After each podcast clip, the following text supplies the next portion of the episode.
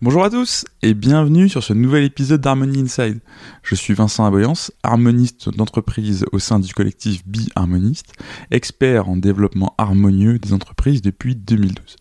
Et cette semaine, je reçois Thibault Lévy-Martin, le fondateur et co-CEO de Partout, la pépite française du Web to Store. Partout vient de lever 15 millions d'euros pour continuer d'accomplir sa mission, aider les commerçants à travers le monde. Thibaut nous dévoile la belle culture de partout et comment celle-ci a été et continuera d'être fondamentale dans leur développement. Bonne écoute à tous.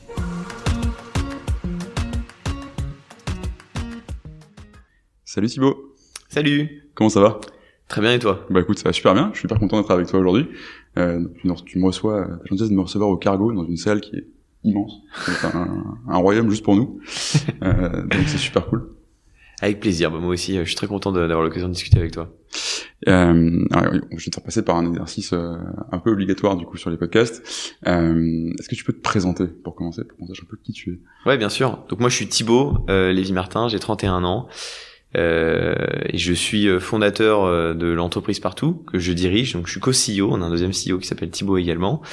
Et euh, en parallèle de, de ça, bah, je, je, suis business angel, j'aime bien investir dans des projets assez naissants. Et j'ai aussi créé d'autres entreprises, mais pour le coup dans lesquelles je suis pas opérationnel. Là, j'essaie de m'entourer de d'autres entrepreneurs qui vont les, euh, les, les diriger au jour le jour. Ok, super. Du coup, c'est l'entreprise que tu finances en fait dès le début. Tu prends une, voilà, je finance, j'ai l'idée, je finance, j'essaie de trouver ah, les fondateurs et, euh, et voilà, je les réunis, on les fait, je les fais des retours de cette idée et après c'est eux qui euh, prennent la main sur le projet pour tu le développer. Devenir ton startup studio personnel quoi. C'est un petit startup studio en effet. super cool. Et du coup, si on, alors si on revient à partout, euh, enfin, je pense que les gens connaissent un peu le nom partout parce que vous commencez à avoir pas mal d'expositions, vous êtes euh, une énorme croissance, etc. Mais les gens savent pas forcément toujours ce qu'il y a derrière euh, la boîte. Et tu peux nous expliquer un peu juste bah, ton, ton, produit et ce que c'est partout. Ouais, alors c'est simple. Nous, on édite un logiciel à destination des magasins et notre mission, c'est justement d'aider les magasins à développer leur activité avec Internet. Ok. Euh, on a plusieurs produits qui permettent de faire ça. On a un premier produit qui s'appelle Présence, où l'idée c'est que les magasins nous envoient les informations de leur établissement, donc adresse, horaire, photo, numéro de téléphone, et nous, on les synchronise automatiquement sur tout un tas de sites qui sont importants pour leur activité. Donc typiquement, il y a Google, Facebook, Waze, Apple Plan, Foursquare, etc. C'est toi, c'est surtout des notifications qui me disent tournez à droite, il y a un super magasin ici. En plus, il vous peut-être une réduction si vous y allez. Alors ça, c'est Google qui fait ça. Ok. Ou le GPS sur lequel tu te trouves. En revanche, justement, nous, on a un rôle qui est de transférer l'information juste du magasin aux différents annuaires, moteurs de recherche, GPS, site et tout ça. Donc par contre, si tu arrives au bon endroit, si le GPS t'amène bien à l'entrée du magasin, et que c'était un de nos clients, bah, c'est probable qu'on ait contribué à ça euh, très fortement. Ok, bah, du coup, t'envoies des flux, ou je sais pas comment ça Exactement, on envoie beaucoup de flux. T'agrèges tout ça et ça, ça SM dans. Exactement. Sur tous les sites. Ok. Donc ça, c'est un premier produit. Après, on en a un qui s'appelle le, le, review où là, on centralise les avis que les magasins vont recevoir sur Google, Facebook et TripAdvisor sur notre interface pour qu'ils puissent les gérer depuis partout sans avoir à, se connecter sur une interface, puis se déconnecter, hmm. puis se reconnecter sur un autre truc. Et après, on a un troisième produit qui euh, s'appelle le Review Booster, où là, on aide les magasins à générer beaucoup plus d'avis positifs sur leur fiche Google. Et en fait, tout ça, ça a un impact qui est, évidemment, ça les aide à gagner en visibilité, mais aussi, ça les fait remonter beaucoup plus haut dans les résultats de recherche de Google, sur des recherches concurrentielles comme, euh, je sais pas, dentiste à Mulhouse, coiffeur à Toulouse, ce genre de choses. C'est vrai qu'effectivement, enfin, quand tu connais pas, tu cherches un, dentiste, typiquement, tu vois, tu sais pas si tu vois qu'il est bien noté, tu vois, il a 35 millions d'avis euh, positifs comme ça partout, tu vas aller chez lui, quoi. Surtout les dentistes, a priori. Surtout les dentistes. pas envie de se planter. non, c'est clair. Mais même les restos, c'est pareil. Ouais. C'est vrai que très souvent, mes copains me disent, ouais, tu vois, là, c'est 4,9 sur Google. Je pense que c'est bon. Bah, je pense que c'est vraiment un critère essentiel dans le choix des, des, des, établissements dans lesquels on se tombe. Ouais. Et alors, du coup, aujourd'hui, tu as une logique, enfin, vraiment, euh, éditeur de logiciel. Euh, J'imagine que ça n'a pas commencé euh, comme ça. T'as as créé partout. Euh, on était en 2014, si je dis pas de bêtises. Oui, c'est ça. Euh, T'étais encore étudiant. Tout à fait. À l'ESSEC. Et alors, du coup, enfin, est-ce que tu te dis directement, je vais créer un logiciel avec trois produits qui permettent de faire ça, ou est-ce que tu te dis autre chose? Du coup, c'est quoi l'idée qui te vient? Comment ça se passe? Non, euh, dès le début, l'idée c'était quand même de créer un logiciel. En fait, euh, moi, la, manière dont j'ai eu l'idée de partout, c'est que dans le cadre d'un cours, j'ai été amené à rencontrer des commerçants pour leur poser des questions sur comment ils utilisaient Internet pour leur activité. Et j'en ai rencontré un qui euh, est dans le Val d'Oise à Anguin-les-Bains qui euh, s'appelle Serge. Et euh, Serge a répondu à mes questions et après il m'a demandé si j'accepterais de passer une après-midi dans son restaurant pour l'aider à mettre à jour les photos de son restaurant partout sur internet. En gros, son restaurant était bleu, il l'avait pas en rose et il voulait que le monde entier le sache, mais il savait pas très bien comment faire, sur quel site il fallait mettre à jour cette information, comment procéder et tout. Et donc étant jeune et, il a eu le sentiment que je m'y connaissais beaucoup sur tout ce qui était internet de manière générale. Il m'a demandé de, il m'a demandé de l'aider. J'ai passé une après-midi dans son resto et en fait, euh, je pensais que ce serait très simple et que ça me prendrait que quelques minutes. En réalité, ça m'a pris beaucoup de temps parce que euh, déjà identifier les plateformes importantes pour son activité, c'était difficile. En 2014, il y avait beaucoup, beaucoup, beaucoup d'annuaires, de sites d'avis, hmm. etc. Maintenant, ça s'est un peu réduit. Et ensuite, il y avait des sites sur lesquels la mise à jour était impossible et d'autres sur lesquels c'était tout simplement euh, tout très compliqué. Et en final, euh, bah, en sortant de cet après-midi avec Serge. Et tu fais tout à la main. Et, et voilà, l'idée c'était de tout faire à la main. Et c'est justement en sortant de cet après-midi, je me suis dit tiens, c'est quand même. C'est tellement painful que. Ouais, c'est dommage. Il y a probablement des, des, dizaines de milliers de commerçants qui ont la même problématique que lui, et donc je vais créer une plateforme où ils pourront enseigner une fois les informations de leur établissement et euh, ça, ça fera cette mise à jour absolument partout sur Internet. Et j'avais déjà l'idée de faire payer un abonnement euh, sur la base d'un prix par établissement par an. Euh, donc si euh, voilà une personne avait plusieurs établissements, il allait payer euh, x fois le, le prix par mmh. établissement. Et pour jouer un peu à l'ISIO, comment tu, tu factures un abonnement que je comme ça? Parce que typiquement le restaurateur dont tu me parles, tu es arrivé chez lui, tu as passé 4 heures à, te saigner pour rentrer euh, ces, toutes ces informations en ligne, et puis c'était fait. Pourtant, tu arrives à facturer aujourd'hui un modèle d'abonnement. Qu'est-ce, que, qu'est-ce qui fait que tu arrives à, passer sur, du récurrent, ce qui est hyper aidant pour Scalid bah En fait, au début, c'était de l'information assez statique, euh, mais rapidement, elle est devenue assez dynamique. Déjà, les horaires, dans un contexte comme là, bah avec le Covid, les horaires, ça change vraiment régulièrement. Ensuite, tu as les jours fériés. Euh, je sais pas si tu as déjà vu, mais sur Google, typiquement, quand tu as un jour férié et que tu cherches un établissement, fermé ce jour. Euh. Voilà, et c'est écrit en vert quand euh, ça veut dire que l'établissement a déjà a bien mis à jour l'information, et en orange quand c'est pas le cas. Et ceux qui les horaires sont en orange ne remontent pas très haut dans les résultats de hmm. recherche. Google privilégie toujours l'information qui sait être la plus juste. Donc déjà, tu as le changement d'horaire. Après, tu as aussi la publication de photos, la publication d'actualité, genre je fais une promotion, un événement, ce genre de choses. Et donc, de plus en plus, ce qu'on voit, c'est que ces différentes plateformes c'est aussi des relais de communication. Bah d'ailleurs, une page Facebook mm. euh, ou Instagram, c'est un bon exemple de ça. Tu vas essayer d'entretenir ta communauté à travers des contenus de publication, euh, des contenus publiés régulièrement. On voit ton magasin, autrement que si on passe dans la rue et qu'on tombe dessus, quoi. Tout à fait, ouais. Ok, je vois tout à fait. alors du coup, euh, un truc qui m'a beaucoup intéressé en préparant ce podcast, c'est du coup, bah, t'entreprends en étant étudiant. Euh, alors ça se démocratise hein, de plus en plus, mais enfin, tu vois, un conseil qu'on qu'on m'a toujours donné, par exemple, c'était non, mais tu monteras une boîte plus tard. Euh, travailler quelques années, prendre l'expérience. Euh, et après, tu verras. Pourquoi toi, tu t'es lancé là-dedans et qu'est-ce que ça fait d'être un CEO super jeune du coup? Bah, je me suis lancé là-dedans. C'était pour moi, c'était un peu l'inverse. Je me suis dit, c'est le moment de ma vie où j'ai le moins de risques et le moins de contraintes. Et donc, euh, voilà, j'ai pas de contraintes familiales particulières. Et, et, je me suis dit, au pire, je me plante ça va me faire une expérience tellement solide que je pourrais la, revaloriser, d'une autre manière. Hmm. Donc euh, j'ai trouvé moi à l'inverse que c'était le meilleur moment pour le faire et si c'était à refaire, je le referais vraiment à ce moment-là. Et après le fait d'être euh, relativement jeune, bon il y a quand même maintenant beaucoup beaucoup de CEO qui sont qui sont jeunes, je pour moi c'est pas c'est pas une difficulté particulière euh, à condition d'arriver à s'entourer des bonnes personnes. Par contre au début c'est vrai que c'est un peu difficile quand on est en école de trouver des, des collaborateurs avec lesquels bosser euh, surtout s'ils sont pas étudiants de leur côté, parce que euh, ouais, tout le monde a un peu peur de la jeunesse, euh, mm. la candeur, etc. Et puis c'est hyper dur en fait de trouver tes Dès tu te lances tout seul, c'est hyper dur de trouver quelqu'un pour le faire avec toi et t'as un profil tech, si je me trompe pas, parce que oui. t'es diplômé de l'ESSEC, euh, et Dauphine avant ça, je crois. Euh, on t'apprend plein de super choses, mais pas à créer des SaaS, du coup. Euh, et c'est quoi, comment tu fais justement pour réussir à attirer euh, quelqu'un pour venir t'aider sur la partie tech de ce produit et arrêter d'être juste quelqu'un devant son ordi qui rentre des trucs à la main dans des j'ai alors c'était difficile. Déjà la première chose c'est que j'ai fait une première recherche de d'associés techniques, CTO du coup, avant d'avoir des clients.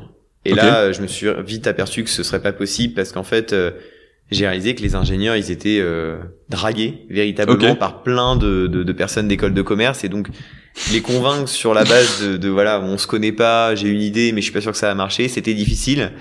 Eux, ils allaient plutôt vers des projets où ils, sentaient que c'était quand même relativement sérieux. Donc là, moi, j'ai commencé à aller chercher justement des clients. Hmm. Et, euh, et là, ça a aidé déjà dans l'argumentaire, mais j'ai trouvé que c'était pas suffisant encore. Euh, et, et, là, il y a quelque chose qui m'a aidé en supplément, c'est que au début de partout, j'ai fait rentrer euh, un associé financier qui euh, s'appelle Olivier, qui était directeur financier d'Amazon France à l'époque. Ok. Et euh, et en fait, j'ai utilisé son nom, le fait que lui m'ait fait confiance comme étant un gage de sérieux de mon projet et du fait que ça mmh. allait vraiment cartonner. Et, et ça, c'est vrai que ça m'a aidé aussi à trouver mon mon premier CTO, Quentin qui était étudiant à l'ESSEC, qui faisait le master central ESSEC en l'occurrence, et on partageait un cours ensemble. Et du coup, voilà, je, je lui avais dit, voilà, regarde, j'ai des clients, j'ai déjà quelqu'un qui a financé la boîte et qui en plus est quelqu'un qui a quand même une, une belle carrière. c'est pas n'importe qui, c'est pas n'importe qui, donc, tu, tu, peux, tu peux y croire, fais-moi confiance. Ok. Et euh, au moment où tu crées partout, c'est quoi, c'est quoi ta vision pour euh, pour partout? Qu'est-ce que qu'est-ce que t'ambitionnes que, que ça devienne? C'est aussi un truc qui peut t'aider à trouver à trouver des gens. Euh, tu vois, on aujourd'hui l'exemple des boîtes à impact. Elles ont beaucoup moins de mal, je pense, à trouver des, des associés, même si le projet est hyper euh, hyper récent entre guillemets, il n'y a pas beaucoup de traction, mais on va résoudre un vrai problème, quoi. Mm. Euh, du coup, toi, comment tu tu tu, tu avais quoi comme ambition et comme vision pour l'époque? Moi, au début, mon objectif, c'était vraiment d'apprendre. Je, je, me suis pas dit, en créant partout, euh, c'est la boîte de ma vie. Euh, voilà, j'ai passé 30 ans dessus. Euh, le potentiel est énormissime. Je me suis dit, il y, a un, il y a un besoin, il y a un marché. Je sais depuis très longtemps que je veux entreprendre et je cherchais un peu l'idée où je le sentais vraiment bien. Hmm. J'avais fait déjà des tentatives précédemment et ça n'avait pas marché. Et donc, je me suis dit, bah, go, c'est parti. Et, et, je me suis dit, bon, bah voilà, ça va certainement une, une boîte de, de 100, 200 personnes, quelque chose comme ça. Euh, voilà, je pensais pas que ça pourrait être plus gros que ça. C'est différent de, de, de, mon état d'esprit actuel, du coup.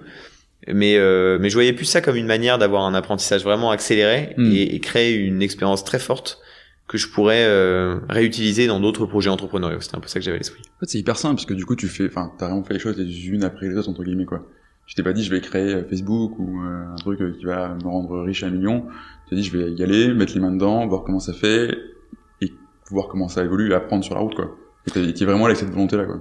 Exactement, ouais. ouais c'est, c'est, c'est, super simple parce que du coup tu peux souvent rencontrer des gens qui vont dire ouais je monte une boîte, euh, ça, ça va révolutionner le monde, tu vois. Bon en général tu les revois pas trop parce que c'est pas trop comme ça que, tu, que t'arrives forcément, enfin sauf quelques illuminés, tu vois, mais euh, tout, tout le monde est pas Elon Musk quoi. Donc euh, donc je vois ouais. Et, euh, et du coup, enfin, très très vite, tu lances partout ça prend plutôt bien. Euh, c'est quoi les, les, un peu les, les, étapes structurantes de ton passé de startup Parce que je sais pas si on peut encore parler de startup pour partout, au sens où boîte qui cherche son business model, tu vois. Euh, c'est quoi les grandes étapes un peu sur euh, Je dirais qu'il y a une première étape qui était, euh, si, si c'est vraiment d'un point de vue commercial, la première étape c'est le fait de trouver nos premiers clients commerçants indépendants mm-hmm. et d'arriver à une centaine de personnes à peu près qui avaient accepté de de s'abonner à partout alors qu'il n'y avait pas de produit, euh, tout était fait à la main justement. Deuxième étape, ça a été de d'aller plutôt vers le milieu des enseignes, parce qu'en fait les commerçants c'était un milieu difficile. Enfin, j'avais vraiment beaucoup de mal. Bah, c'est laborieux, tu peux pas scaler quoi. Voilà, je voyais pas comment scaler. Mm. Alors maintenant, on sait, parce que maintenant on fait de la vente par téléphone, etc. Mais euh, et du coup après on a commencé à faire la vente aux enseignes et là euh, c'est vrai que ça a pris assez rapidement pour le coup. Euh, les enseignes c'est genre tu vends à Carrefour, à Auchan. À... Bah Carrefour, Auchan, Louvre-Hôtel, BP, Intermarché, c'était nos premiers clients typiquement. Mm. Et là, en six mois, on a fait à peu près 100 000 euros d'ARR. Ouais, donc il y avait vraiment un besoin sur le marché, donc c'était génial. Parce que eux, du coup, tu signes un contrat groupe et ils t'envoient les, les datas de tous leurs magasins. Exactement. Et du coup, enfin, d'un seul coup, c'est des mannes qui sont beaucoup plus importantes et ça amorce la pompe, quoi. C'est comme ça que tu peux vraiment commencer à scaler. Voilà. Et ils payaient en plus au début de la collaboration, donc on avait un BFR ah, négatif, donc ça ah, c'était parfait très, très bien, pour pouvoir recruter les gens et tout ça. Donc ça, je dirais que c'est la deuxième étape. Et après, euh, Troisième étape, ça a été l'ouverture à l'international en 2016, où on a commencé à ouvrir euh, l'Espagne. Mhm. Ensuite, en 2017, on a ouvert euh, l'Italie. Après, en 2019, on a fait l'accord avec euh, avec Webedia. Et donc, c'est un accord où ils ont pris une participation majoritaire dans l'entreprise. Et ça, c'était vraiment un, événement très important parce que l'objectif, c'était de nous aider à grossir à l'international. Webedia, ils ont des bureaux dans plus de 10 pays et donc mhm lancer des opérations dans un pays, c'était beaucoup plus simple avec eux parce qu'ils étaient déjà juridiquement en place, ils pouvaient nous aider à recruter la personne, ils pouvaient nous aider à facturer les clients. Donc euh, typiquement le Brésil, ça s'est fait vraiment ultra rapidement grâce à leur aide. L'unfair advantage qui t'aide à prendre des pays beaucoup plus rapidement quoi. Exactement. Et on savait que l'expansion internationale, ça allait être un sujet. Donc là, toute la partie logistique était quand même, on était bien en avance grâce à Webedia. Ça, c'était un premier aspect pour lequel ils nous ont aidés. Après, il y avait un aspect qui était euh, plutôt les clients. En fait, on partage les mêmes clients.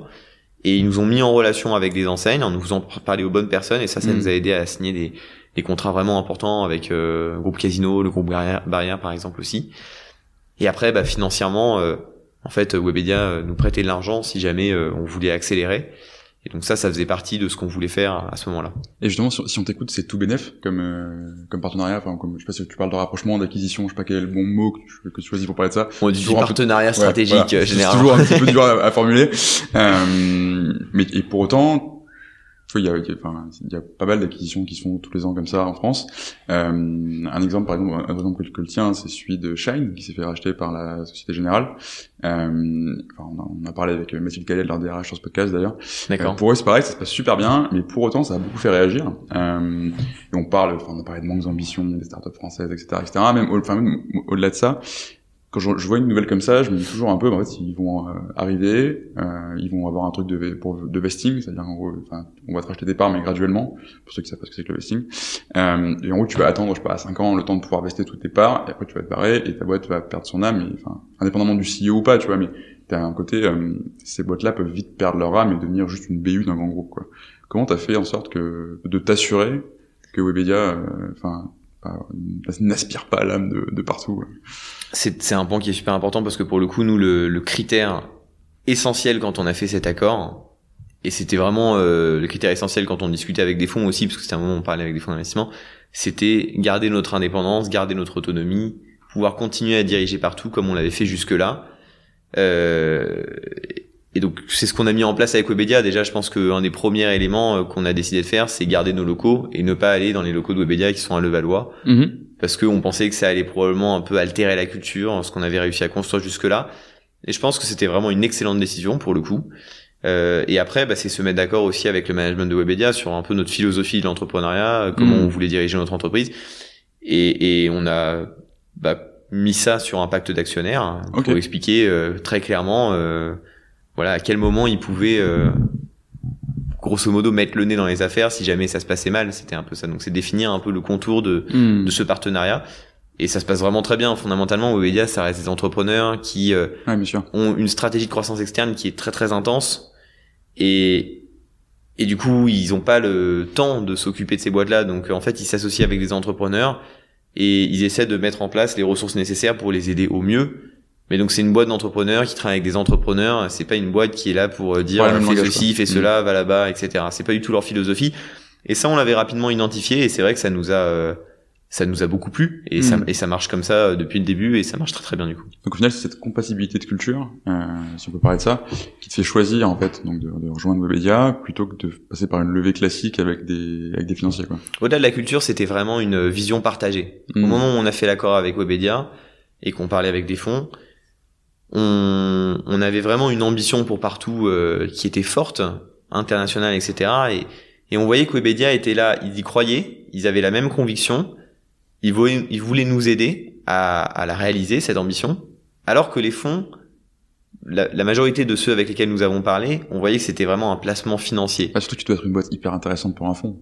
Je, je, je, suis pas un grand financier, mais en gros quand tu quand t'es une boîte qui a que de l'ARR, tu, peux lever énormément et c'est ce qui intéresse les fonds quoi. Ouais, en plus à ce moment-là, on faisait 2,5 millions d'ARR, on n'avait jamais levé de fonds, donc euh, euh, c'était en je effet pas les assez multiples, intéressant les pour multiples coup. de valo et trucs comme ça, mais euh, ça doit être plutôt plutôt très très intéressant pour un fonds quoi. Ouais, non, c'était intéressant pour eux. Mais du coup, voilà, c'était juste un placement financier et nous, on voulait pas uniquement ce type d'accompagnement. On avait envie d'aller un peu au-delà de ça. Et, et, et Webedia s'est clairement démarqué à ce niveau-là, du coup. Hmm, ok. Donc ça, donc ça c'est un peu enfin, la, la, la, la consécration qui permet d'aller encore plus loin.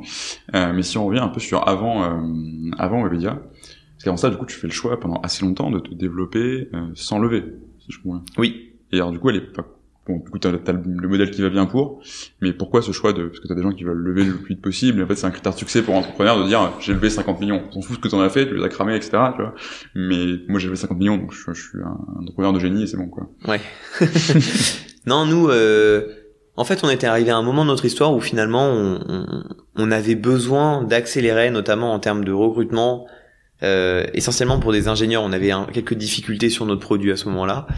Et, euh, et on sentait que l'équipe avait besoin de montrer qu'on allait franchir une étape, grosso modo. Donc on, on s'était dit que lever cet argent allait nous permettre de souffler un peu, Mhm. de potentiellement payer un peu plus certains ingénieurs et donc en trouver euh, plus facilement, quoi. Ouais. Et d'améliorer les problèmes euh, qu'on avait sur la plateforme et du coup de, de délier euh, plein de soucis qu'on pouvait avoir à côté, quoi. Donc c'était un peu ça l'objectif initialement. Mais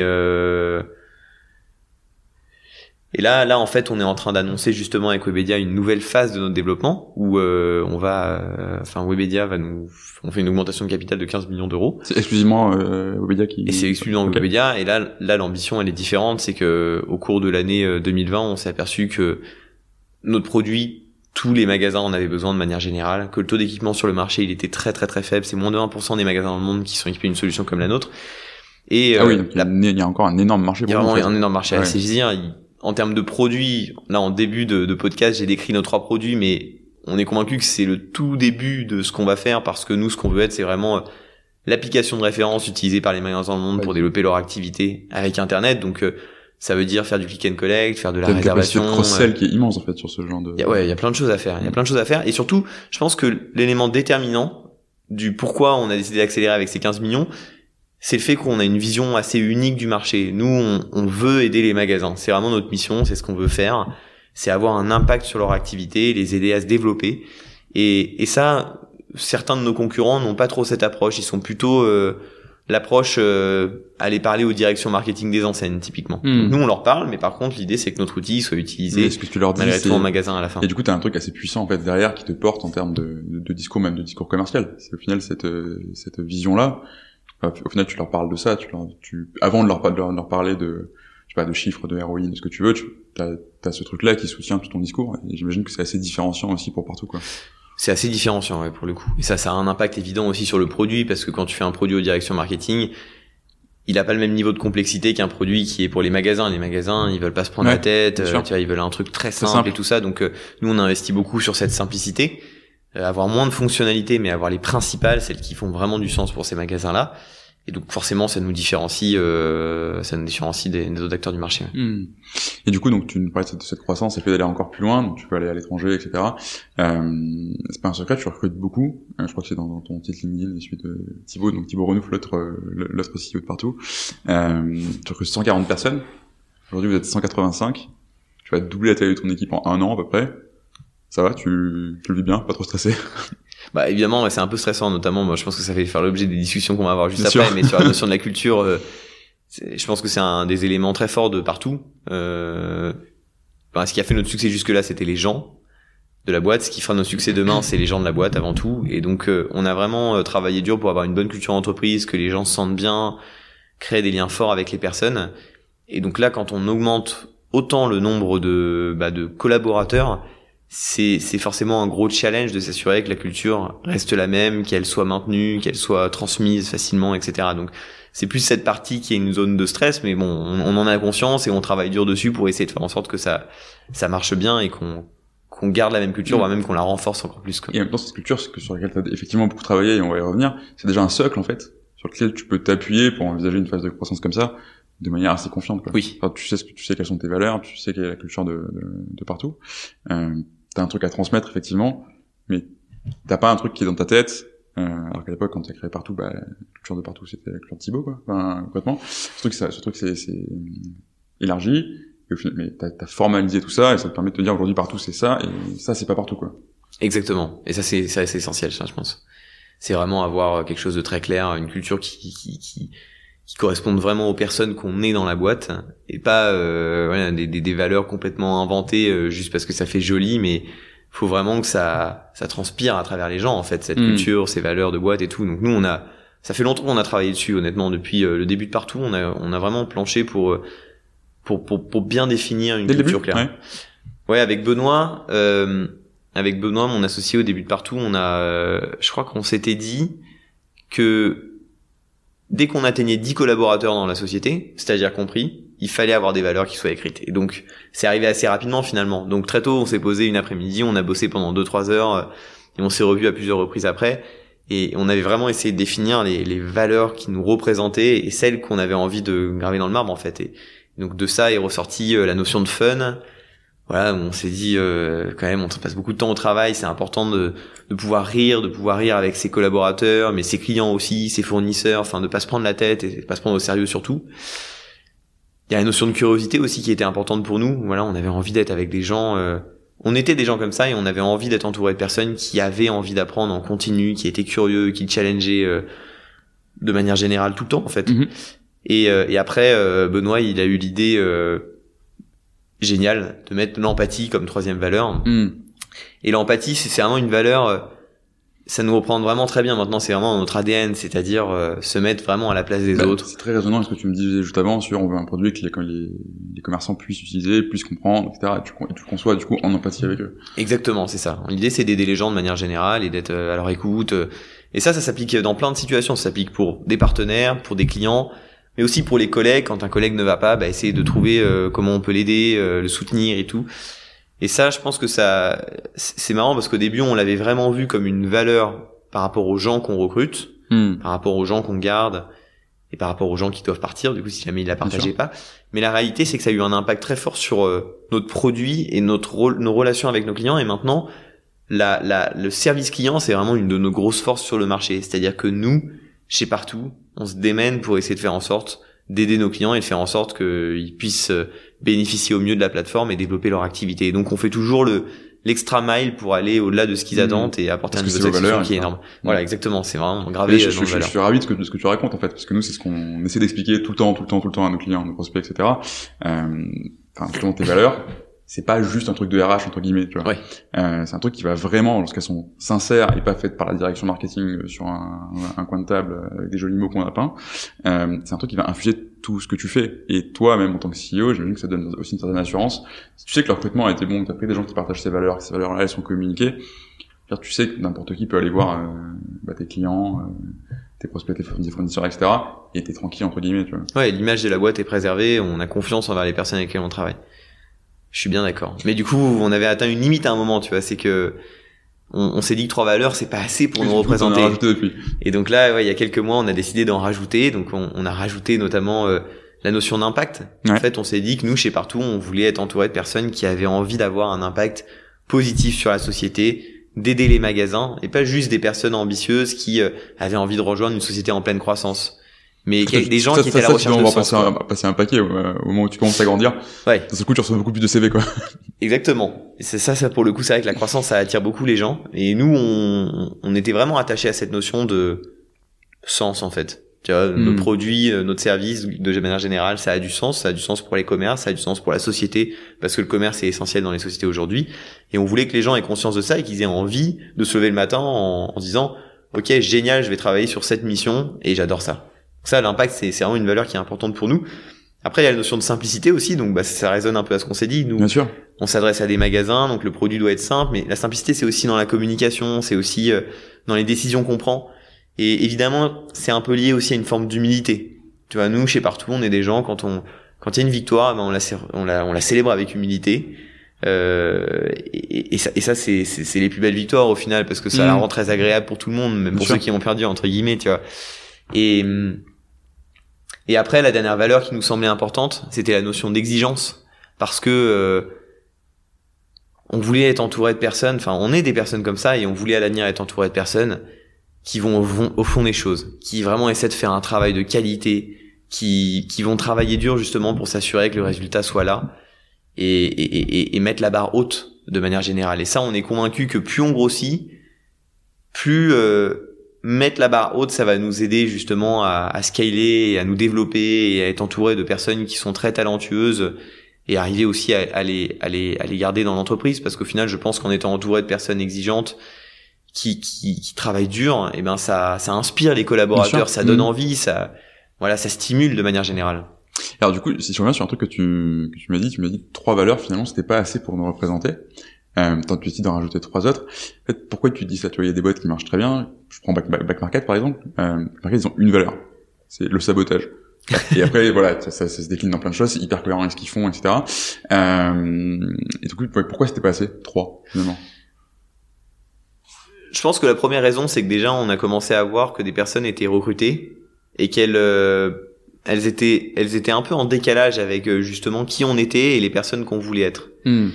Et moi, ça me semblait important de rappeler aux collaborateurs parce que maintenant, en fait, moi, je suis plus du tout dans plein de process de recrutement, donc euh, Ouais, il là. fallait que d'autres personnes soient vraiment conscientes de ce qu'on recherchait, de rappeler qui on est, qui on veut être, et donc qui, qui on recrute, qui on promeut à des positions avec plus de responsabilité, mais aussi de qui on se sépare, Hmm. et de vraiment de marteler ce côté, voilà, nous, les, les six trucs qui nous définissent, c'est ça, évidemment, il y a plein d'autres choses, mais donc s'il y a quelqu'un qui rentre pas là-dedans, Donc en fait, c'est un, vrai, un vrai outil de management pour toi. C'est un beau outil de management. Et, euh, et c'est intéressant parce que c'est un truc dont on parle pas souvent quand on parle des, des, des success stories entrepreneuriales. Euh, tu vois, t'as des jeunes entrepreneurs, ils ont monté un truc, ils ont levé des fonds ou pas, enfin, ils ont fait un truc qui a, qui a décollé. Euh, ils ont recruté plein de gens, c'est génial, on est une grande famille. Euh, mais en fait, tu dois aussi apprendre des trucs que t'as, enfin, personne t'a appris à l'école à te séparer, à te séparer de tes collaborateurs, quoi. Et c'est, pas quelque chose que t'as envie de faire, je pense, quand tu lances une, Non. une boîte. Toi, c'est un truc qui a été, enfin, c'est passé, passé comment pour toi, et du coup, à quel point tu peux t'appuyer sur tes valeurs pour le faire aujourd'hui, à quel point ça te facilite la tâche? Sur des En fait, la réalité, c'est souvent se séparer de quelqu'un, c'est dans l'intérêt de tout le monde. C'est-à-dire que si on décide de se séparer d'une personne parce qu'elle ne matche pas avec la culture, c'est qu'à un moment, Ah, elle-même ne va pas être euh, Voire même si la très bien culture dans est son travail. forte, elle partira d'elle-même, en fait. Oui, mais bon après aussi, euh, on veut éviter que tu vois des personnes puissent entre guillemets, euh, le terme est un peu dur, mais polluer. Non, mais c'est pas. Oui, bien sûr. Bah, tu vois, pareil, on avait euh, Antoine Lecomte de Cheers que je connais peut-être, Oui. euh, qui a énormément travaillé sur sa culture aussi. Et en gros, lui, il disait, on voit pas de personnes toxiques. Ouais. Et lui, il a très très mal vécu parce que c'est lui arrivé à un moment de sa boîte où il reconnaissait plus sa boîte, quoi. Et c'est à ce moment-là que lui a travaillé sur sa culture. Quoi. D'accord, ok. Euh, non, mais en tout cas, nous, c'est vrai que la culture, ça nous aide quand même à prendre des bonnes décisions. Maintenant, je pense que depuis qu'on a euh, gravé ces six valeurs, qu'on l'a communiqué à tout le monde, là, on est en train d'essayer aussi de, de un peu transmettre cette information. Euh, on va faire un webinar euh, à ce sujet, on essaie d'en parler à d'autres RH et tout ça.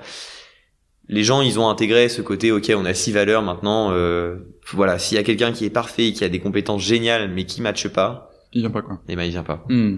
Et du coup, ce process de, de, de- enfin, au départ d'émergence et ensuite de revisite de tes valeurs, euh, tu le fais comment? Bon, la première fois, j'imagine que vous êtes 10, vous faites un peu ensemble, euh, comme vous pouvez, quoi. Là, tu le refais. euh, est-ce que tu décides Est-ce que c'est toi qui décides? Euh, Voilà, les valeurs, c'est ça. Est-ce que tu fais un travail collaboratif? Euh, D'où ça co- Comment tu fais pour euh, déboucher sur ce beau résultat finalement? C'est une, c'est une bonne question et ça a fait l'objet de évidemment pas mal de débats. Moi, j'ai décidé de décider seul Ok. parce que des valeurs, parce qu'en fait, euh, je voyais que les gens n'avaient pas forcément conscience de de qui on voulait être demain, tu vois, et Mhm. des valeurs dont on avait besoin pour euh, nous développer et pour maintenir cette culture. Donc, euh, en gros, on a défini ces six valeurs. Et après, par contre, on a inclus l'entreprise et on a demandé l'avis de tous les collaborateurs Ok. pour définir des phrases qui mettent en avant ces valeurs euh, pour que ce soit pas uniquement des, des mots mais les faire vivre un petit peu plus et donc là on a fait un sondage et tout le monde a donné des idées et on a finalement gardé à la fin les meilleures Ok. Oui, effectivement, un truc que vous avez fait euh, chez Partout qui est assez génial, c'est que vous avez pas juste dit euh, nos six valeurs, c'est ça? Tu t'es, tu t'es attelé à les décliner, quoi. Il y a des comportements, il y a en gros qu'est-ce que ça implique pour toi si tu te, tu te comportes comme ça, et il y a un côté what's in it for aussi. Pourquoi c'est bien de, de, de partager ces valeurs-là?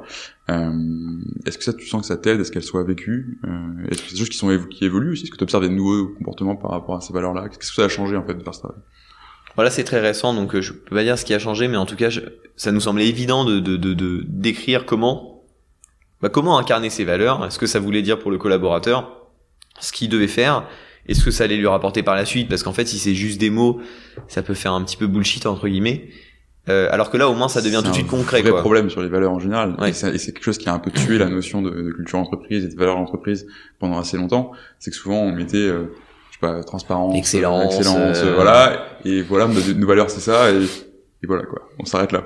Et du coup, et toi, t'as trouvé que c'était important d'aller, euh, et on, je suis complètement aligné avec toi là-dessus, hein, d'aller d'aller encore plus loin dans ce dans ce process-là pour que ça devienne vraiment quelque chose d'utile. Quoi. Ah, nous, ça nous semblait essentiel. Et là, ce qu'on est en train de faire, c'est qu'on est en train de travailler sur justement une BD euh, Ah, pour euh, pour euh, représenter nos différentes valeurs avec un personnage qui traverse différentes situations.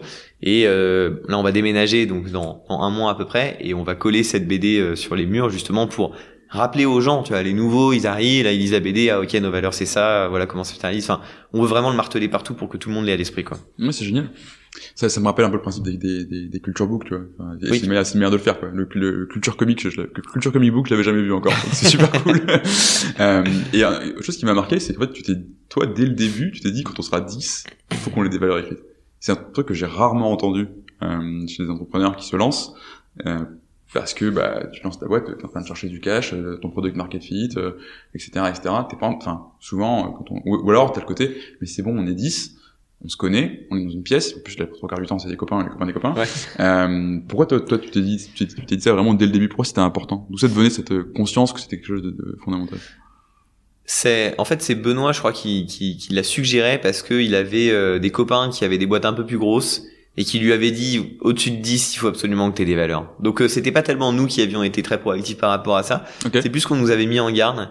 Et qu'en même temps le travail nous cette réflexion elle nous enfin on avait envie de la mener quoi. C'est passionnant c'est vachement intéressant hyper en fait. tu mets tu définis le socle de toutes les personnes qui vont travailler avec toi 8 heures par jour pendant les années à venir. Donc c'est super important et c'est et c'est vraiment intéressant. Et donc on a pris euh, on a fait l'exercice avec beaucoup de plaisir à ce moment-là. Et est-ce que toi, en, en tant que CEO, t'es passé par une phase, enfin, c'est quand même un peu ton bébé euh, partout, est-ce que tu t'es passé par une phase où t'as vu euh, la culture de ta boîte s'éloigner un peu de, bah, de toi et de tes- ton système de valeurs personnelles euh, et comment tu l'as géré? Il y a eu une phase en tout cas où j'ai eu l'impression d'avoir un peu moins d'impact sur la culture parce que on était plus nombreux. Et parce qu'en fait euh, je pense que c'est vraiment un système de relais c'est-à-dire que c'était plein de personnes à plein d'endroits qui devaient euh, justement la transmettre et ce moment-là en effet j'ai euh, j'ai été un peu inquiet parce que je me suis dit tiens là c'est difficile d'avoir le contrôle et si jamais il y a un changement à mettre en place c'est c'est super compliqué quand on est nombreux justement de, de, de, de remodeler quelque chose au niveau de la culture d'une entreprise. Et je pense que c'est pour ça qu'on a fait des efforts en continu à ce niveau-là. Parce qu'on a toujours, et on, encore maintenant, on a toujours eu et encore maintenant, peur que on s'éloigne de, de ce socle de départ. Et, et on n'a pas envie d'arriver dans une situation où voilà, on doit essayer de, de ramener les gens vers, euh, vers, vers, vers cette culture euh, qui nous anime tant, quoi. Bah oui, parce que c'est beaucoup plus compliqué à faire. Beaucoup plus ça. compliqué, Enfin, ouais, je pense. Si t'as une mu- une mutation qui s'opère, en fait, euh, bah, toute la culture va changer, elle va s'éloigner de la vision que t'en as. Donc soit tu recentres très fort sur quelque chose, mais dans ce cas, bah, comme on disait tout à l'heure, il y a des gens qui étaient dans un cadre, qui ont pu être dedans, et du coup, bah, tu vas être séparé, je sais pas, de 20% de tes effectifs, personne n'a envie de vivre. Ouais, c'est vrai. Euh, c'est un peu un drame, je pense. Et puis même ta boîte prend un gros coup d'arrêt. Euh, et donc, du coup, enfin, et du coup, justement, est-ce que tu penses que d'avoir travaillé là-dessus euh, très tôt, ça t'a évité des erreurs? Ah oui, clairement. Ouais. Clairement. Il y a des moments où, tu- même assez tôt, tu tu t'es dit, bah ça, c'est, c'est, c'est- nous, on est comme ça, on est comme ça, on, on va pas prendre telle personne, on va pas bosser avec tel client. euh. On n'a jamais refusé de bosser avec un client euh, pour une raison de culture, pour le coup, je pense. Mais par contre, ouais, non, il y a eu beaucoup de gens qu'on voulait recruter. euh, Enfin, on s'était dit le profil est top, il a des compétences, etc. Mais on a refusé parce qu'il matchait pas avec les valeurs. Et justement, la, la culture, c'est très cool. euh, Enfin, quand ça va, tout va bien, etc. C'est, c'est, c'est- c'est super sympa, comme c'est hyper intéressant de réfléchir dessus. Nous, ce qu'on observe aussi, c'est que c'est hyper aidant quand ça va pas. Euh, c'est quoi le moment dur qu'il y a eu euh, pour partout? Et Est-ce que tu t'as pu t'appuyer sur ta culture euh? On a eu un. Alors, déjà, je pense qu'il y a un élément important qui est dans la culture de partout, c'est euh, la chaleur. C'est une culture vraiment chaleureuse et qui crée des relations fortes avec les personnes. En fait, on essaie vraiment de de de faire en sorte que les gens apprennent à se connaître, qu'ils passent du temps entre eux. Donc, on fait tout un tas d'activités, que ce soit des soirées, des apéros, des, de séminaires, des événements sportifs, ouais. des séminaires, des team building, des séminaires inter-équipes, donc euh, des coffee meetings euh, à distance euh, quand euh, on est en confinement ou en télétravail. Donc on essaie vraiment de créer ce lien avec les personnes.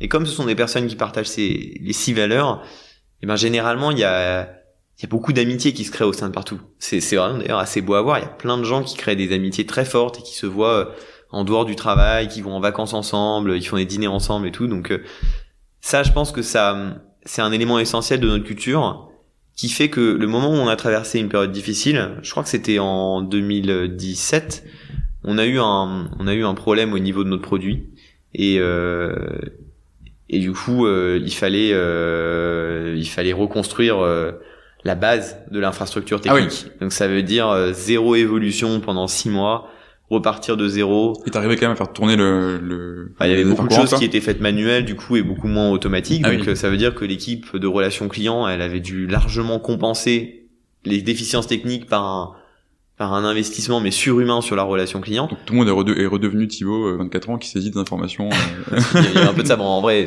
c'était pas toute la partie technique qui marchait pas, mais il y avait il y avait plusieurs aspects qui nécessitaient quand même des interventions humaines.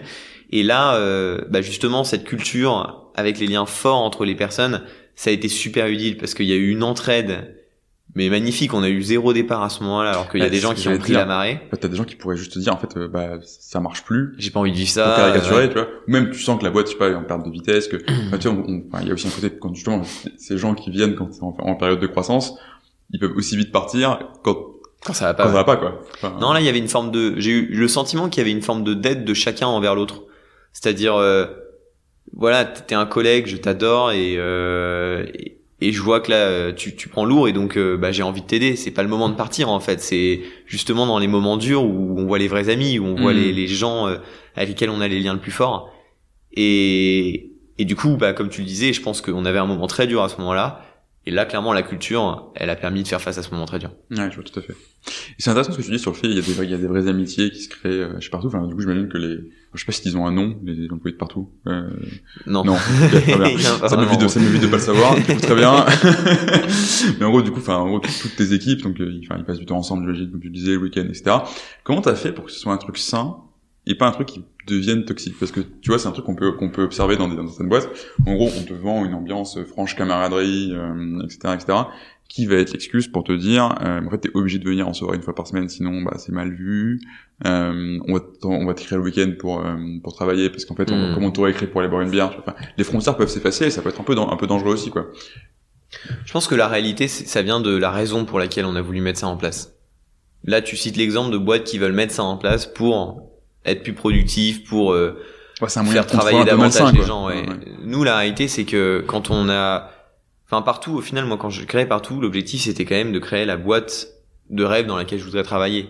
Ouais, être entouré des personnes euh, que je kiffe, avec lesquelles j'ai envie de vraiment passer du temps.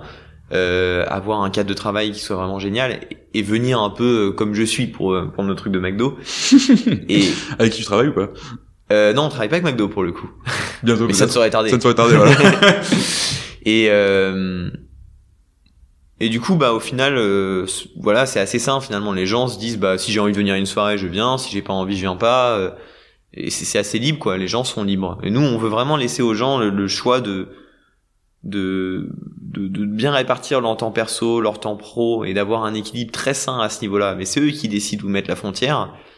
Alors nous, on, pense que la frontière elle doit être euh, la plus mince possible, parce qu'en réalité, euh, voilà, on a envie que les gens qui ont des projets à côté dans leur vie perso, ils les ramènent aussi au travail pour nous en parler, pour en discuter. Euh, voilà, qu'ils aient pas deux facettes d'eux-mêmes, hmm. mais que ce soit juste une seule et même personne et qu'ils se sentent bien dans les deux univers et que ils se sentent libres justement d'amener un peu de un peu un peu de perso. Et c'est pour ça d'ailleurs là dernièrement on a on a pris on a mis des initiatives pour justement s'adapter aux nouveaux modes de travail.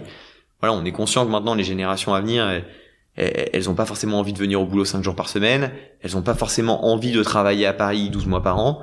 Donc là, on leur autorise à prendre 3 jours de télétravail par semaine et 2 mois, euh, 3 mois pardon, de travail euh, bah, n'importe où, mmh. ouais, où on veut, à mmh. condition que ce soit à maximum 3 heures de décalage horaire du bureau de référence pour éviter euh, de se lever très tôt le matin ou tard le soir. Et là, pour le coup, ça aurait un impact négatif sur leur vie perso. quoi. Ouais, complètement. Ouais. On n'a pas envie de travailler toute la nuit et de dormir la journée. pas beaucoup d'intérêt. c'est pas simple pour eux en plus au final c'était une décision par rapport à ça.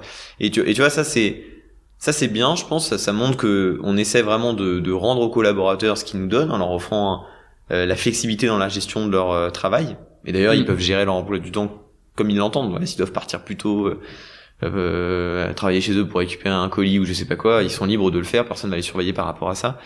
Mais par ailleurs, nous on n'est pas une boîte full remote tu vois on, on, est une boîte on croit en la proximité on croit bah dans le lien humain très fort donc euh, bah, c'est pour ça qu'on incite quand même aussi les gens à, ouais, il faut quand même qu'ils reviennent un petit peu euh, on essaie de créer du lien euh, on, on, veut passer du temps avec la personne on veut apprendre à la connaître on veut créer des liens quoi.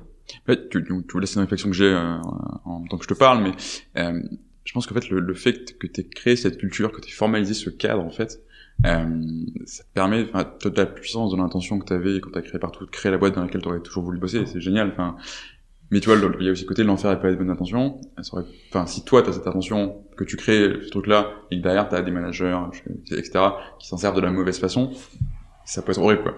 Et justement, ta culture te permet, en fait, bah, de filtrer ça et de rester en, phase, même à 200, même à 300, euh, avec euh, ce que toi tu voulais au départ. Exactement. de toute façon, les valeurs et la culture de manière générale, ça définit aussi qui est promu.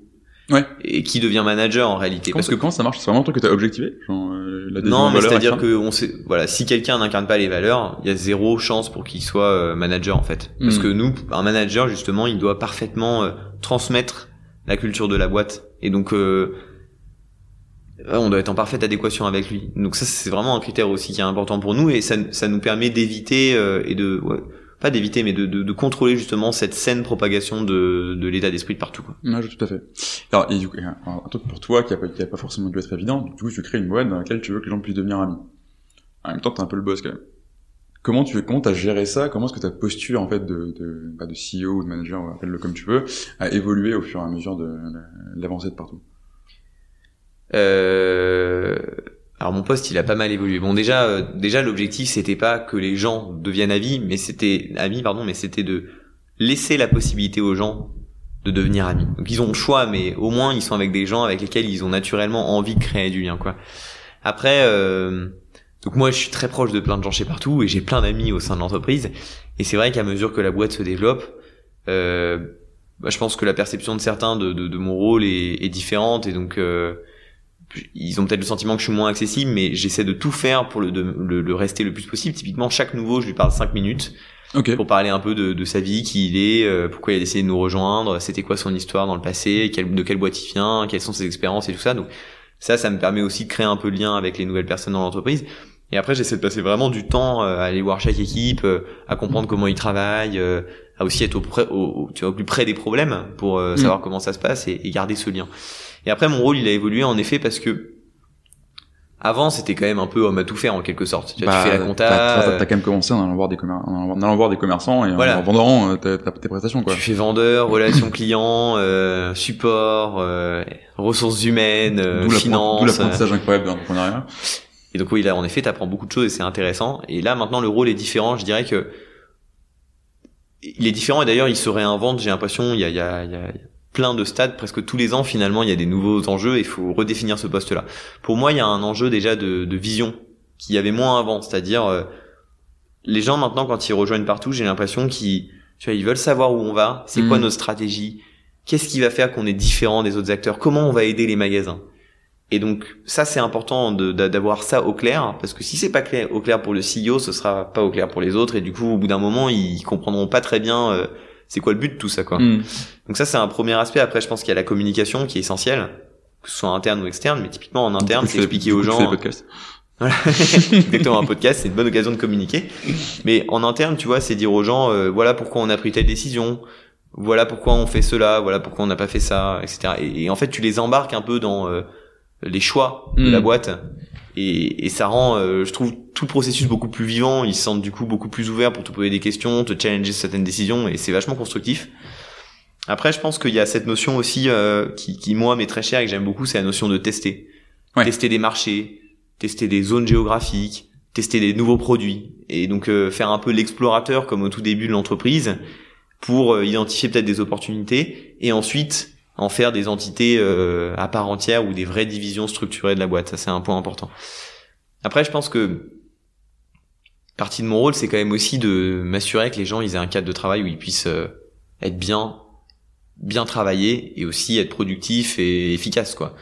Donc euh, ça, ça passe justement bah, par tout ce dont on a parlé, le télétravail, le fait de pouvoir travailler mhm. trois mois à l'étranger, c'est euh, le fait de d'avoir des nouveaux bureaux. Là on est dans des bureaux aujourd'hui qui pour être franc sont pas sont pas très sont pas terribles mais justement les nouveaux ont vocation à être beaucoup mieux et créer un cadre de travail qui soit beaucoup plus agréable pour tout le monde donc ça je pense que c'est euh, je pense que c'est important. Après il y a évidemment la partie recrutement aussi c'est c'est un rôle important quand on est CEO parce que t'es encore impliqué dans les, dans les process toi de, de recrutement? Bah, j'imagine pour le, le, top level entre guillemets oui mais ouais euh, même dans beaucoup de dans, dans, je fais quand même beaucoup d'entretiens et beaucoup de recrutement. Souvent j'arrive en fin de process tu ouais, vois. toujours l'entretien avec le fondateur à la fin.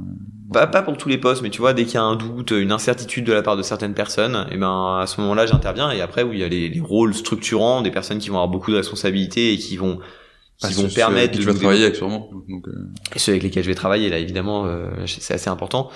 Et euh...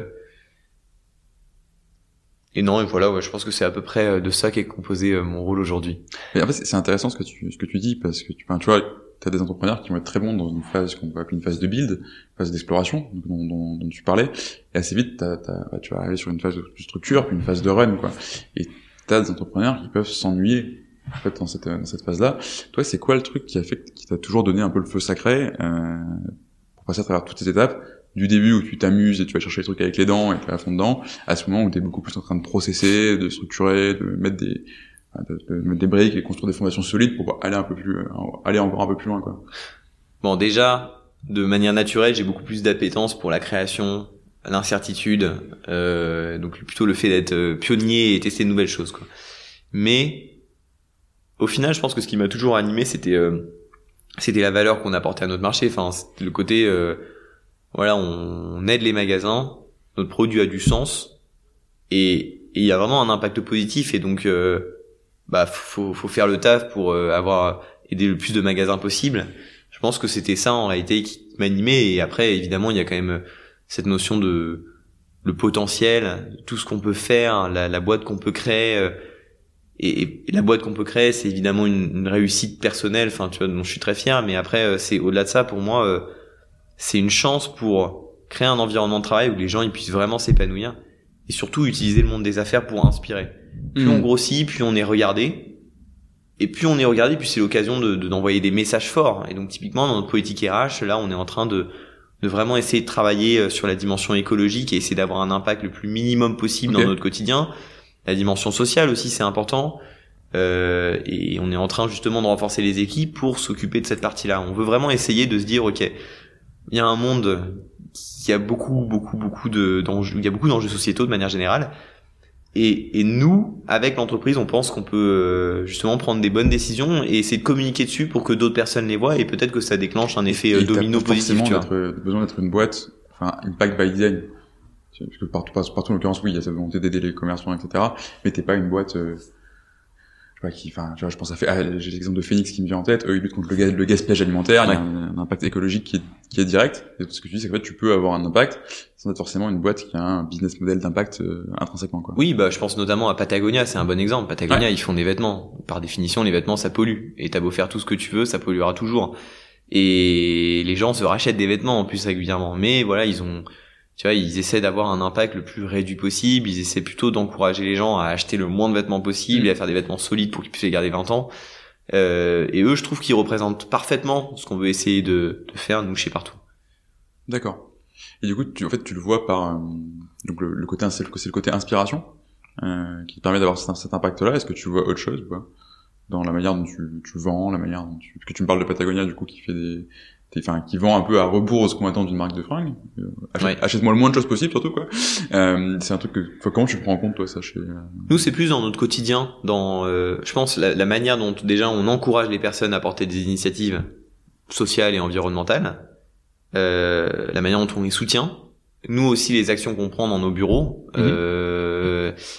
et les décisions qu'on va prendre, tu vois, plus que dans notre produit, parce qu'en réalité notre produit c'est un logiciel en ligne, donc pour le coup à l'inverse de Patagonia, il n'y a pas de c'est assez dématérialisé. Physique, c'est dématérialisé, donc la, la, la, dimension écologique est un peu plus réduite, quoi. Ah, je vois tout à fait. Mais euh, tu vois, enfin c'est c'est idiot là. On... Mais t'es pas obligé de forcément sur l'écologie, hein, tu peux être sur sociétal aussi, tu vois. non, mais les deux nous intéressent. C'est vrai que moi j'ai une appétence particulière pour la dimension écologique et là récemment on a cité voilà le café, le thé, euh, c'était bio, le euh, le papier c'est du papier recyclé maintenant. Quand euh, quelqu'un prend un, un avion, enfin pour euh, justement aller voir un client ou aller voir un bureau, et eh ben euh, on a une compensation carbone, c'est-à-dire que tu dois dire c'était quoi le trajet que tu as fait? Et nous en tant qu'entreprise, on paye une forme d'amende entre guillemets qui est reversée à l'association Yann Bertrand euh, justement donc à chaque fois. Et et après on a aussi on travaille avec une entreprise qui s'appelle Idyll Garden dont je suis actionnaire, c'est partie des entreprises que j'ai créées justement mais Idyll Garden, c'est des, des distributeurs ou des frigos connectés que tu mets dans ta boîte.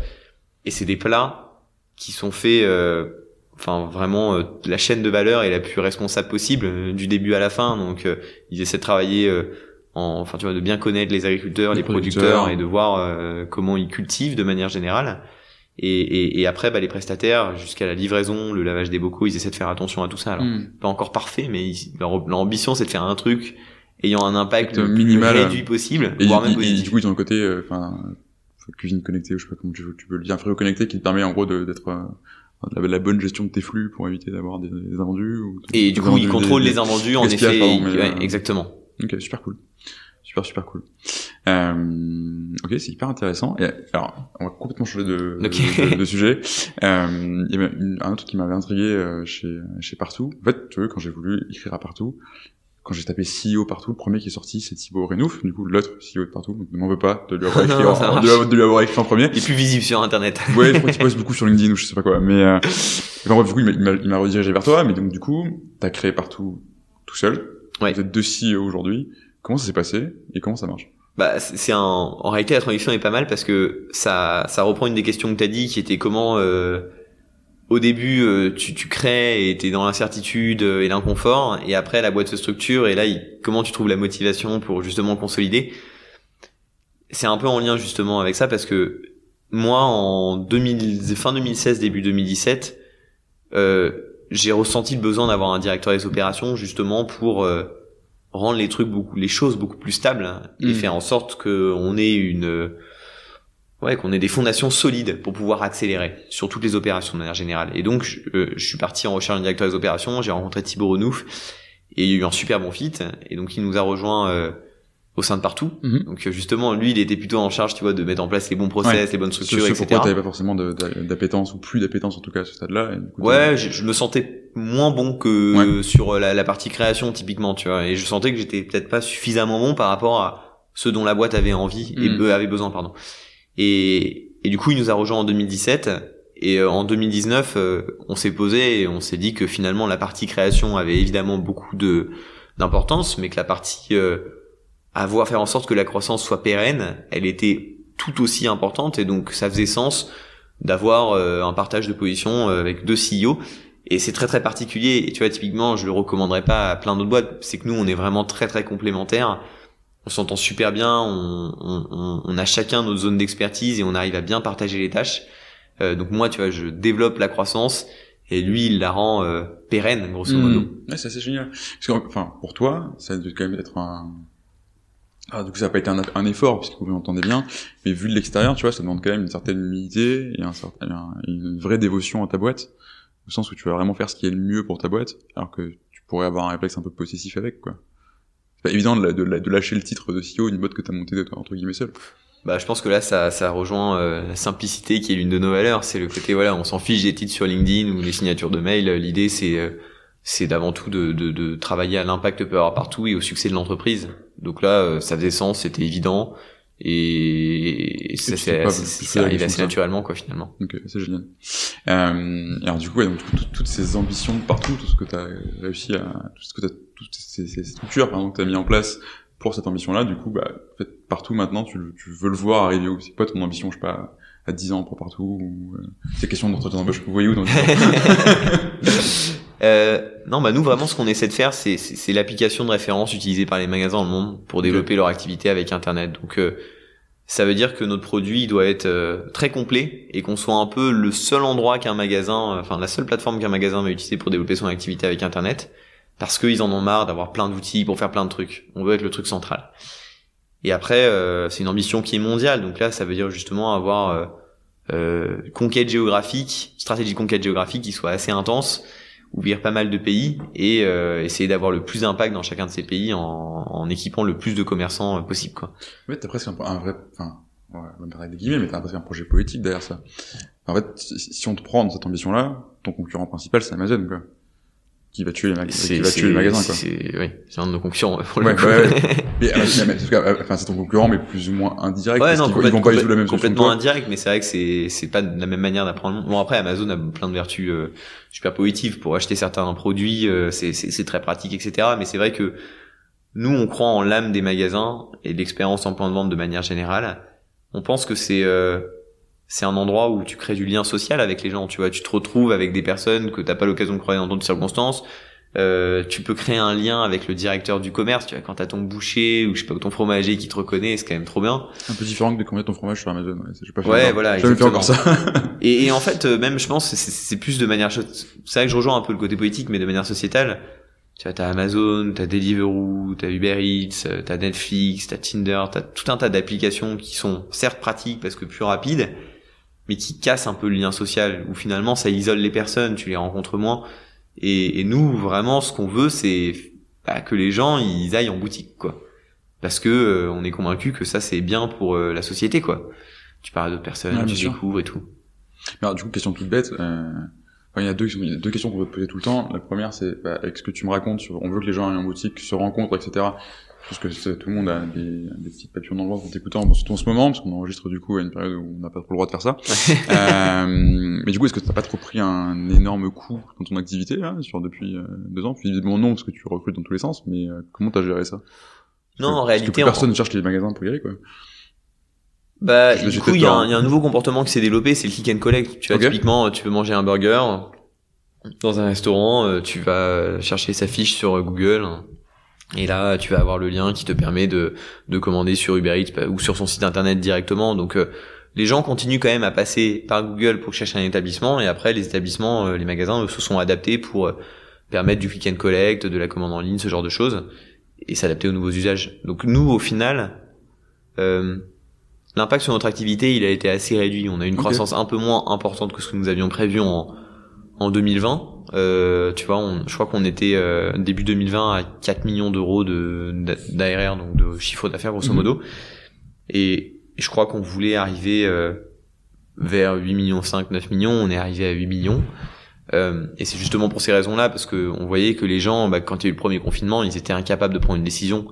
Ouais, ils, tu vois, ils savaient pas quand ça allait réouvrir. Personne ne comprenait vraiment ce qui se passait. Euh, c'était quoi la suite et tout ça. Donc là, t'as plus eu un manque d'engagement de la part des personnes qui avaient du mal à se projeter qu'un manque d'intérêt. Parce qu'en réalité, hmm. même si les gens achètent en ligne et ils vont continuer dans tous les cas à le faire, et eh ben leur parcours d'achat, il est quand même de je vais chercher mon établissement, mon magasin et ensuite je vais acheter en ligne et en plus il y a de plus en plus de personnes qui se détournent des plateformes comme euh, oui, comme euh, comme Deliveroo Uber Eats tu vois les restaurateurs ils ils sont super mécontents parce que ils, prennent une commission énorme et donc ils veulent essayer de s'affranchir un peu de ces plateformes là et une manière de s'affranchir c'est de développer sa présence sur hmm. euh, les sites qui ne prêtent pas de commission, donc sur Facebook, sur Insta, sur Google. Et c'est là-dessus où nous on travaille finalement. Donc on, notre ambition c'est aussi en quelque sorte de les aider à s'affranchir de ces plateformes et encore une fois de les aider, de les aider en euh, pouvant garder, euh, conserver plus de marge que ce qu'ils auraient en vendant leur burger sur Deliveroo, tu vois. Ouais, bien sûr.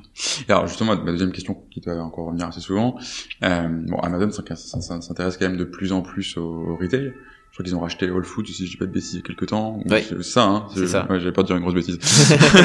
du coup, ils commencent à aller chercher, à aller chercher ça aussi. Euh, t'as, pas peur, entre guillemets, que un, Amazon ou un autre euh, vienne juste euh, faire ton business hein, très rapidement parce qu'ils ont les capacités d'exécuter à peu près n'importe quoi hyper vite et de, viennent te concurrencer sur ce terrain-là Non, pas vraiment, parce qu'en réalité, euh, nous, ce qu'on fait, c'est que y a une, pour, la manière dont on le représente, c'est qu'il y a une vague.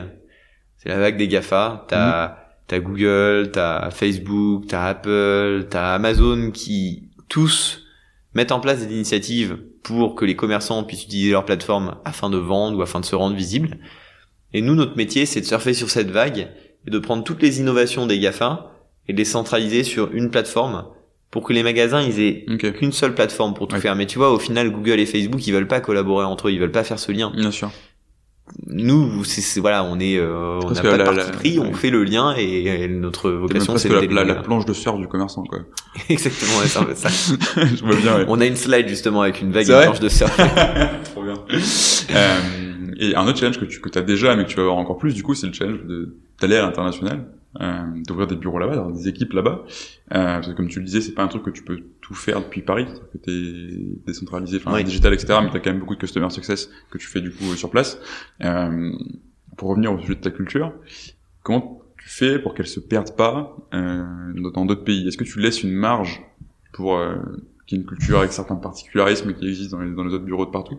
Ou est-ce qu'à l'inverse, t'as un modèle qui est vraiment imposé, et c'est que ce soit au Brésil, en Espagne, en France, ou je sais pas où tu seras demain, c'est pareil quoi. Non, pour le coup là, on est vraiment d'autant plus euh, vigilant sur euh, le fit culturel avec les personnes qu'on recrute qui vont nous représenter dans ces, ces, pays, notamment le country manager, qui est la personne qui va recruter son équipe, les former, etc. On veut vraiment que ce soit quelqu'un qui soit 100% aligné avec nous. Et, et pour l'instant, on a, on a pris les bonnes décisions à ce niveau-là. On n'a pas eu de vrais problèmes culturels à l'étranger, on a vraiment mm. été si vigilant et aussi présent, tu vois. On y va souvent. Ouais. Typiquement en Espagne, on a nos opérations pour le marché espagnol et italien, donc euh, on a entre 20 et 30 personnes là-bas. Euh, là, on essaie de faire en sorte que tous les mois, il y ait une personne qui s'y rende pour s'assurer que ça se passe bien. Et c'est ce qu'on veut essayer de reproduire aussi dans les autres pays. Après, les autres pays où nous sommes, t'as l'Inde, t'as le Mexique et le Brésil. Là, c'est des bureaux où il y a très peu d'opérations, t'as peu de personnes, tu vois, t'as une ou deux personnes. Donc, euh, mm. euh, du coup, là, l'impact culturel, on le mesure moins parce que finalement on est en discussion hebdomadaire avec la personne sur place quoi. Ok, ouais tout à fait. Et du coup t'as pas t'as pas eu la tentation de faire ce qu'on fait parce que font justement les Gafa, tu vois, t'as t'as des espèces de, de, de market team, euh, t'as la, team marché français, la team marché irlandais parce qu'ils sont tous à Dublin et que t'as as régulièrement des gens qui vont à Dublin bosser là-bas pour le marché français. Tu devais toutes tes équipes au même endroit et faire venir des gens de partout. Euh...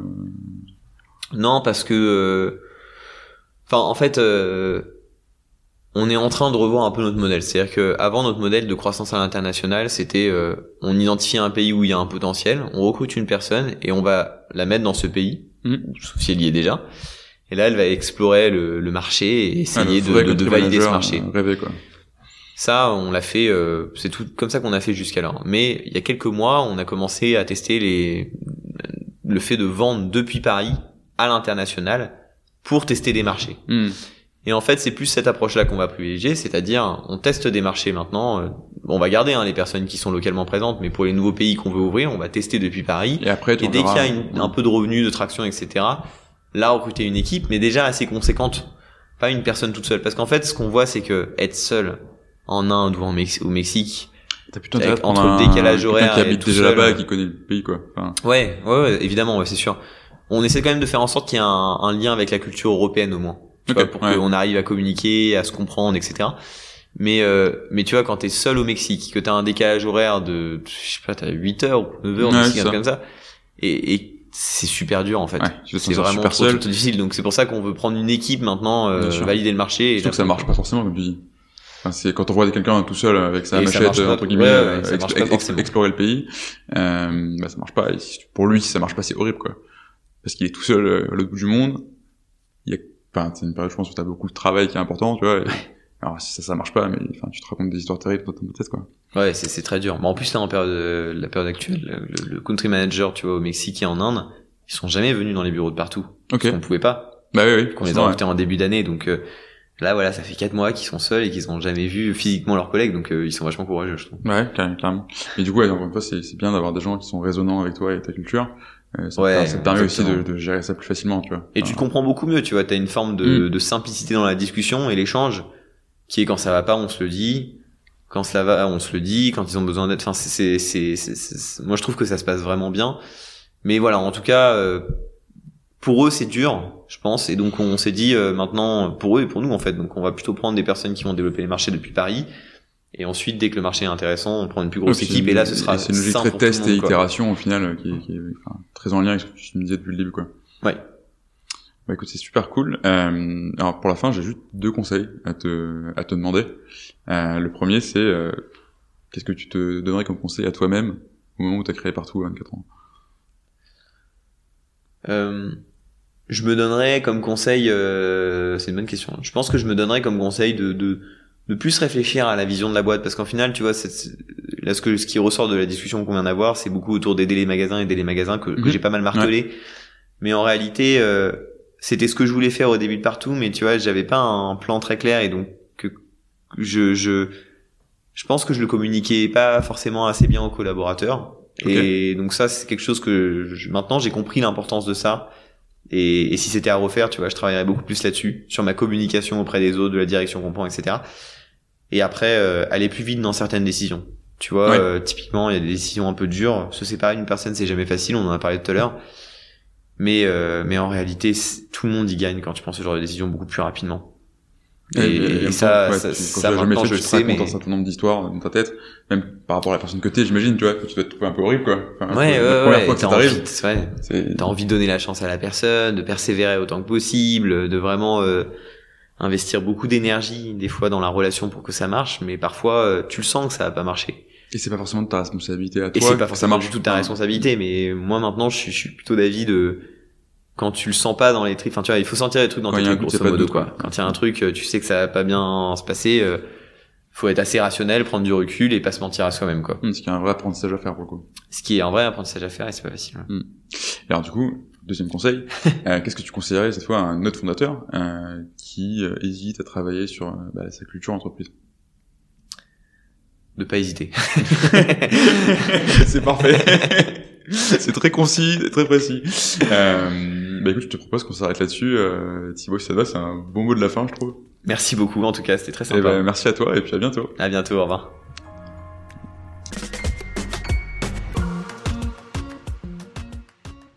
Merci à tous d'avoir écouté cet épisode. Si ce podcast vous a plu, vous pouvez vous abonner et laisser une note et un commentaire si vous êtes sur Apple Podcast. Mais surtout, vous pouvez partager cet épisode et l'envoyer à une personne à qui vous voulez du bien. Enfin, si cet épisode vous a fait réagir et que vous souhaitez discuter de votre culture et du développement de votre entreprise, vous pouvez tout simplement m'envoyer un mail à vincent at. C'est vincent at b-harmoniste sans le e.com. C'est simple et c'est sympa. À bientôt pour un nouvel épisode.